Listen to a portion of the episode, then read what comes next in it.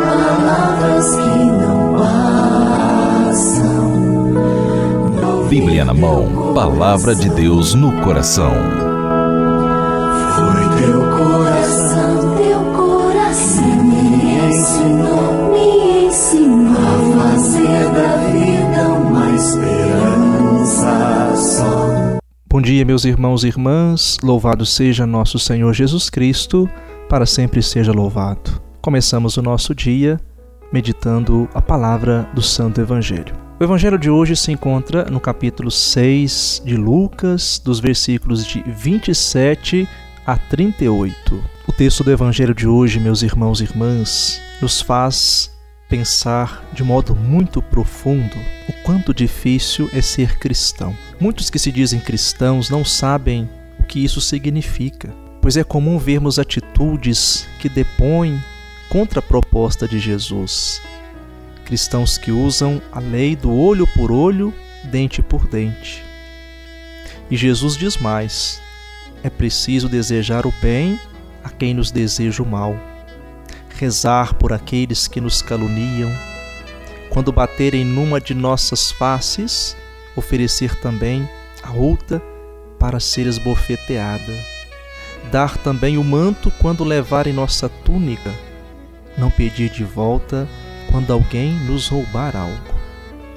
Essas situações, amados irmãos e irmãs, são colocadas aqui de forma extremada para mostrar que não é revidando o mal que vamos corrigir o mal, mas colocando um fim no ciclo da violência como um gesto de paz e amor, sem usar de violência.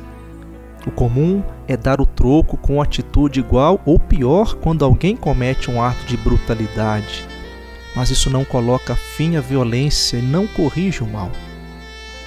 Para que o mal tenha um fim, é preciso dar respostas de amor. Somente o amor corrige os males do mundo. E essa é a proposta de Jesus. Por isso, Jesus pede: o que vocês desejam que os outros lhes façam, também vocês devem fazer a eles. Se todos pensassem assim, amados irmãos e irmãs, não existiria tanta violência, tanto desrespeito à vida, tantas maldades sendo cometidas. Jesus mostra que é fácil amar aqueles que nos amam e sabemos muito bem disso. Não exige de nós nenhum esforço amar os que nos amam. Porém, essa atitude não é de gratuidade. Gratuidade é amar aqueles que não nos amam.